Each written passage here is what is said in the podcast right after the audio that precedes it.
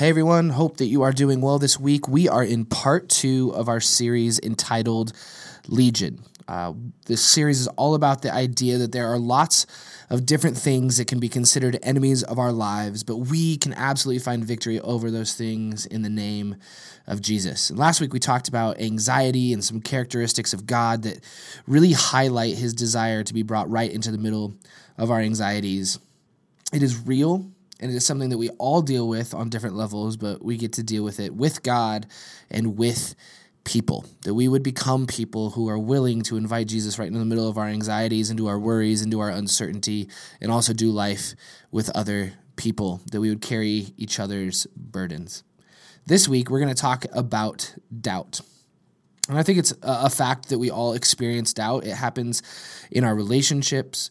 Uh, we doubt ourselves and our own abilities. We doubt that God cares for us or that He even exists. It's an enemy that can creep in, or it can be something that clouds our vision so much that it's hard to even think about getting past it. However, doubt isn't always a bad thing and it isn't something that God is surprised by. He he fully understand understands our human doubt. But this week, we're going to walk through some different verses about doubt and how we can deal with it, and even how we uh, can benefit from it. That we as human beings, about ourselves and in our faith, how we can benefit from doubt. So the first passage that we're going to look at, look at is Genesis chapter 18, verse 10 through 14, the story of Abraham. If you're not familiar with the story of Abraham, he had been promised that his descendants were going to outnumber the stars in the sky. And at this point in his life, him and his wife Sarah are probably in their 80s or 90s, and they hadn't received a son yet. And so it was going to be really hard for them to have descendants. So, so where we find ourselves, Genesis chapter 18, verses 10 through 14, it says this. It says, I will surely return to you about this time next year, and Sarah, your wife, will have a son. Now Sarah was listening at the entrance to the tent, which was behind him. Abraham and Sarah were already very old, and Sarah was past the age of childbearing. So Sarah laughed to herself as she thought, After I am worn out and my Lord is old, will I now have this pleasure? Then the Lord said to Abraham, Why did Sarah laugh and say, Will I really have a child now that I am old? Is anything too hard for the Lord? I will return to you at the appointed time next year, and Sarah will have a son. So, because Abraham had been promised that his descendants would outnumber the stars in the sky, and he didn't have a son yet, it'd probably be pretty easy for him to have some doubt. It'd probably be pretty easy for Sarah, his wife, to have some doubt. In their old age, it didn't really make sense in their human mind how they were supposed to have a child now. But this kind of brings us to our first point is that the Lord's response wasn't anger. The Lord's response was that I will be back this time next year at the appointed time, and Sarah will have a son. So the first point this week is God is not offended by our doubt. God is not offended by our doubt. Many of us, myself included, fall into a mentality that if we are not 100% sure 100% of the time that things will work out or that God is working on our behalf, that if we're not 100% sure of those things, he will be greatly disappointed. That we have this perpetual thought that God is always going to be disappointed in our brokenness and our messiness, but God is not surprised by our doubt. God is not surprised by or offended by our doubt. Obviously, God wants us to have great faith. He wants us to have great faith in Him. He wants us to have great faith in the plan that He has for our lives, but He's not naive to our humanity. He does not expect perfection, he expects effort. That we would become people who, in the midst of our doubts, in the midst of our uncertainties, even in the midst of our anxieties, like we talked about last week, that we wouldn't be people who are perfect, but we'd be people who are constantly trying to become people with less doubt and less stress and less anxiety and less worry as we are approaching the throne of God. That we would surrender to Him more times than not, and that we would just put in effort, that we wouldn't become complacent with our humanity or complacent with our doubt. What I love about this story is that God could have been like, Are you kidding me, Abraham? Like, that's it. I'm finding someone with more faith than you. I'm finding somebody with more faith than your wife, Sarah. But instead, he doubles down on his promise. Instead of getting offended or instead of getting angry, he says, No, I'm going to be back and I'm going to prove to you that you are going to have a son even in your old age. And it goes to say this is that God will use our doubt to prove his faithfulness. God will use our doubt to prove his faithfulness. What we have to come to realize is that the unexpected often impacts us differently than the expected.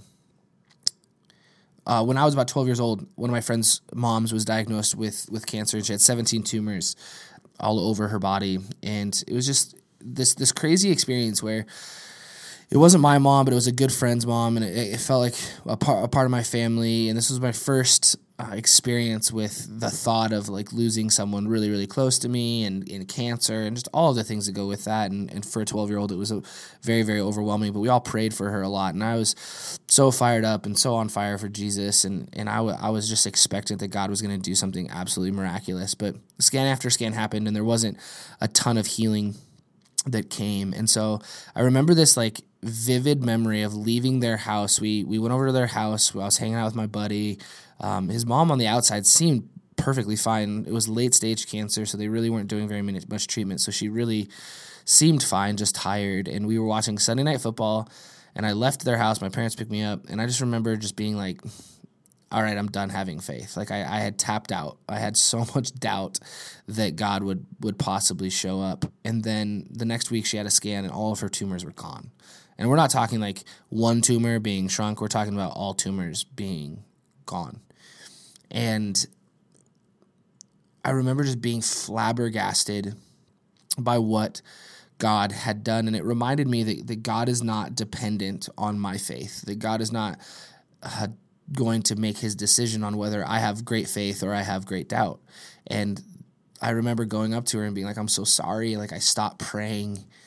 I stopped praying. I stopped believing. I doubted that God would do anything. And she's like, That's okay. I didn't. And I just remember being like, Oh, yeah, like, I'm not the only one with faith and I'm not the only one with doubt. And, and God is not dependent on me. And I, I truly believe that God loves honoring great faith. I think he loves showing up and, and, and providing, and I think he loves showing up and, and providing miracles when we are prayerful and, and we are full of faith. But I think he also loves showing up when we least expect it. That he loves to say, when, when we think that all, all measures are gone, that there's no chance, that God's like, watch me, watch me. Nothing is impossible with me. You see, God does not bail when our faith is small, He just continues to instill reasons for our faith to grow. He is a promise keeper even when we forget the promises made. He is a promise keeper even when we forget the promises made. There's a quote from a, a college professor, his name is Pete Enns, and it says this is doubting God is painful and frightening because we think we're leaving God behind, but we are only leaving behind the idea of God we like to surround ourselves with. The small God, the God we can control, the God who agrees with us, Doubt forces us to look at who we think God is. Doubt forces us to look at who we think God is. So the question I'd pose is who do we think God is? Who do you think God is? Is he some far off figment of our imagination, or is he an ever present God who created all things and can do all things? And I think it's on us to figure out who we think God is. We have to, on a collective level, as a, a community of believers, but also on an individual level, on an individual level say, uh, who do I think God is? But here, here's the thing no matter what we think of God, no matter who we think God is, He is who He is. He's God, He's the creator of the universe. And we get to wrestle with who we believe God to be, who we believe Jesus to be. But he, he who he is is not dependent on what we believe. He is who he is, the great I am. He isn't offended though. He's ecstatic. He's ecstatic that we are taking time to seek truth and to figure out what it is that we believe. That we would be people who take time to actually wrestle with our doubts and wrestle with our questions and say, I want to believe. I want to know what it is that I believe in. Which leads us to the second part, our second point this week. It's doubt isn't the opposite of faith, it's an element of our faith. It's not the opposite of faith, doubt is an element of our faith. So many times we have had it communicated to us that doubt means that we are lacking in faith. That if you have any doubts in your life, you don't have enough faith. However, doubt can be an actionable step towards discovering great faith. That in our doubts, we start to wrestle. In our doubts, we start to struggle with and, and look into and read and, and study and, and do all those things with our doubts. It can be a catalyst towards something amazing. And I don't know how many times I have had significant doubt about my faith, probably more times than I can remember. I don't know how many times I have significant doubt about the relationships in my life, significant doubt about myself and my abilities. But what I also know is that in those moments are where I became even more intentional about finding the truth about God, about myself, about my friends, about my relationships. in the moments of greatest struggle is often where the moments of greatest growth come. The greatest moments of growth in our lives are usually during, during those times that like we are struggling to, to like their mountaintop experiences or, or valleys, however you want to look at it, like the mountains in the way, we are struggling and we are fighting and we are clawing. And in the midst of that, that is where we become refined. It is where we learn. It's where we grow. We do not grow in times where everything's peachy. We grow in times of great struggle. Acts chapter 1, verses 3 through 4 says, After his suffering, this is after the crucifixion, Jesus presented himself to them and gave many convincing proofs that he was alive. He appeared to them over a period of 40 days and spoke about the kingdom of God. On one occasion, while he was eating with them, he gave them this command Do not leave Jerusalem, but wait for the gift my Father promised, which you have heard me speak about. This is the next point is that doubt happens in all of us. Doubt happens in all of us. We've kind of already touched on this, but it's really common for us to feel like we are all alone in our doubts. After Jesus died on the cross, his disciples were full of doubt, and we can completely understand why, right? They, they'd, they'd just given like three years of their life to follow the Messiah. They thought that he was going to start a revolution. They thought that there was going to be a war and that they were going to establish a new kingdom, that the nation of Israel was going to be back, that they were going to take Rome down. Like the prophecy was going to be fulfilled in the way that they read it. And there they were looking at their Messiah hanging on a cross, dying a criminal's death. And doubt had to have invaded every part of their being. What did I give myself to? What did I believe? So, what did Jesus do? Did he just ascend into heaven and be like, hey, good luck, I'll see you in a few millennia? No. He appears to over 500 of his disciples because he understood their humanity. He understood that they were going to have doubts, and he, he fully realized that their doubts were valid, that their questions were real, and he wanted to be someone who stepped into the middle of their doubt and said, No, look, here I am. See my scars.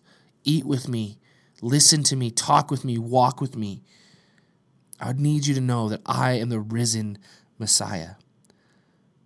Even when it seems like Jesus isn't present, even when it feels like Jesus isn't who he said he is, my prayer is that we would be people who are continually set on looking for him and asking questions and struggling and wrestling with all the truths that he speaks.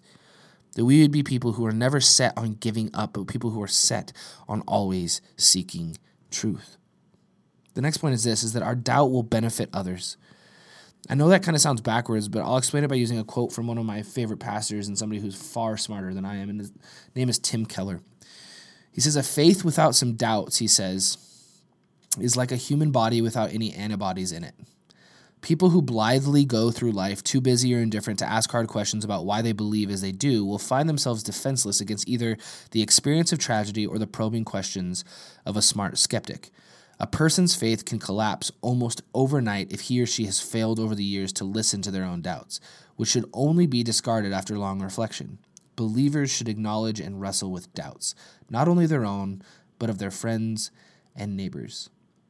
See, as we work through the questions and doubts that we have ourselves, it will lead us to better understanding the doubts of others. And as we listen to the doubts and questions of others, it'll help us better understand our own doubts. You might be listening to this right now and think that Jesus is like a, a crazy thing and and uh, somebody's saying this podcast and or you you happened upon it and you're just like I, I don't know if I believe what what this guy's talking about um, I don't know if I'm gonna drink the Kool-Aid like all those different things and can I just assure you, like we've all been there at some point or another. We we never knew if this is what we believed, even if we grew up in a household like I did. Like I grew up with, with amazing parents who who instilled Jesus into me in a very early age. But there was still a moment where I had to make a tangible choice. And there's moments every day where I have to make tangible, practical choices to say, I'm going to step from one area into another area, saying, I'm, I'm not going to live in this uncertainty. I'm going to live in the certainty of Jesus because I believe that He changes everything. I believe that He changes everything. You see, Jesus will regularly take the biggest areas of doubt in our lives and He will turn them into areas of the greatest assurance. He'll say, Hey, this is where you had the biggest questions, and I gave you a big answer. And now that is where you are rock solid secure on who I am and who I want you to be. So we need to be people who ask questions and, and have doubts. We just need to present those things before the Lord and allow Him to actually give us answers. That doesn't mean we throw questions and then run away. That means that we ask questions and we earnestly and honestly seek the truth. The last passage that we're going to look at today is out of Mark chapter 9. A boy is possessed by an impure spirit, and the people of the town are trying to get Jesus to do something about it. So they bring him to Jesus, and, and this is the exchange that happens. Mark chapter 9, verses 20 through 24. It says, So they brought him. When the spirit saw Jesus, it immediately threw the boy into a convulsion. He fell to the ground and rolled around, foaming at the mouth. Jesus asked the boy's father, How long has he been like this? From childhood, he answered. It has often thrown him into the fire or water to kill him. But if you can do anything, if you can do anything to take pity on us and help us, if you can, said Jesus. If you can, everything is possible for one who believes. Immediately the boy's father exclaimed, I do believe. Help me overcome my unbelief.